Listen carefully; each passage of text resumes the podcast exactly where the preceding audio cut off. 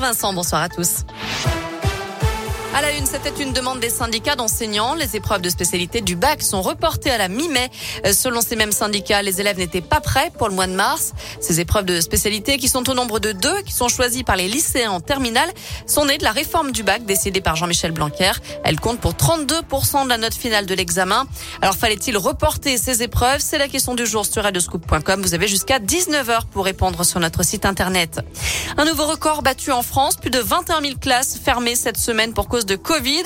C'est du jamais vu depuis le début de l'épidémie. Un lycée, quatre collèges et 97 écoles fermées. Chez nous, six établissements scolaires sont fermés dans l'académie de Clermont. Dans le détail, 525 classes sont fermées. Dernier chiffre transmis aujourd'hui.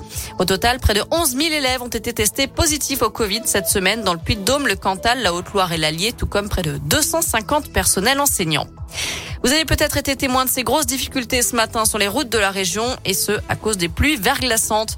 La circulation a même été interrompue plusieurs heures sur une portion de l'A89 et de l'A72 entre la barrière de péage des Martres d'Artière et Saint-Just-Saint-Rambert. Par ailleurs, les transports scolaires ont dû être interrompus ce matin en Haute-Loire et la distribution du courrier a elle aussi été perturbée dans le Puy-de-Dôme, à Clermont, Roya ou encore à Chamalières, mais aussi dans une partie de l'Allier. Un homme blessé par des tirs d'armes à feu hier après-midi dans le quartier de Montferrand à Clermont. Ça s'est passé rue Maringot.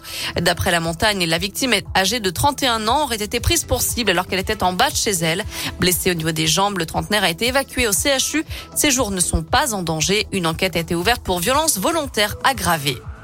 Un mot de tennis. Daniel Medvedev rejoint Rafael Nadal en finale de l'Open d'Australie. Le Russe a battu le Grec Stefanos Tsitsipas tout à l'heure en demi.